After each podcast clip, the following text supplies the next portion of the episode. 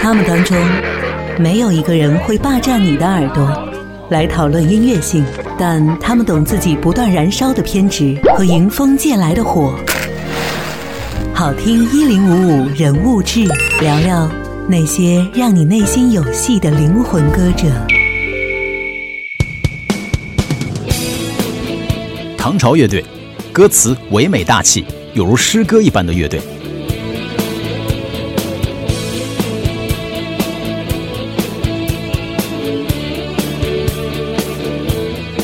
唐朝乐队是中国摇滚音乐史上的一座丰碑，也是中国第一代重金属摇滚乐队和北京摇滚群体当中的最具代表性的乐队之一。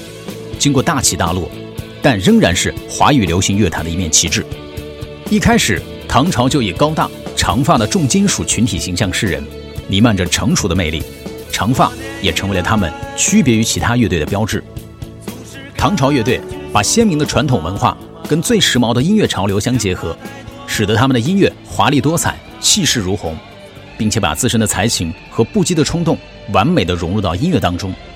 在他们的音乐当中感受到的，也是众人一起爆发出的激情能量。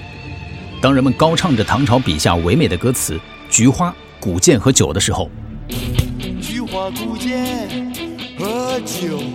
丁武忽而低沉、忽而高亢的唱腔，刘奕君凶猛快速的演奏风格，以及张炬极富感染力的快乐性格。是同时浮现在脑海当中的。他们的词作极其诗化，如同他们的音乐一样，富于民族色彩，而一切又都是在本能的状况下创作而成的。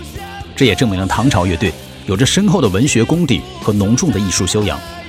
他们的每一张专辑都充盈着中华民族的传统音律，而他们的音乐里带来的华丽、辉煌与雍容的东方气度，曾经让人们有理由对于刚刚迈步的中国摇滚的未来充满信心。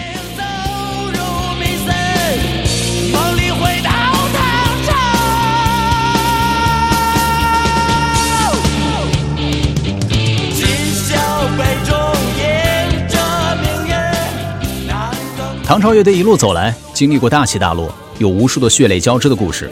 他们通过音乐传递对于生活的体验和挣扎，在歌声当中传达渴望和梦想，真正展示了摇滚乐的真谛。为你推荐唐朝乐队《飞翔鸟》，编辑制作 DJ Cookie。好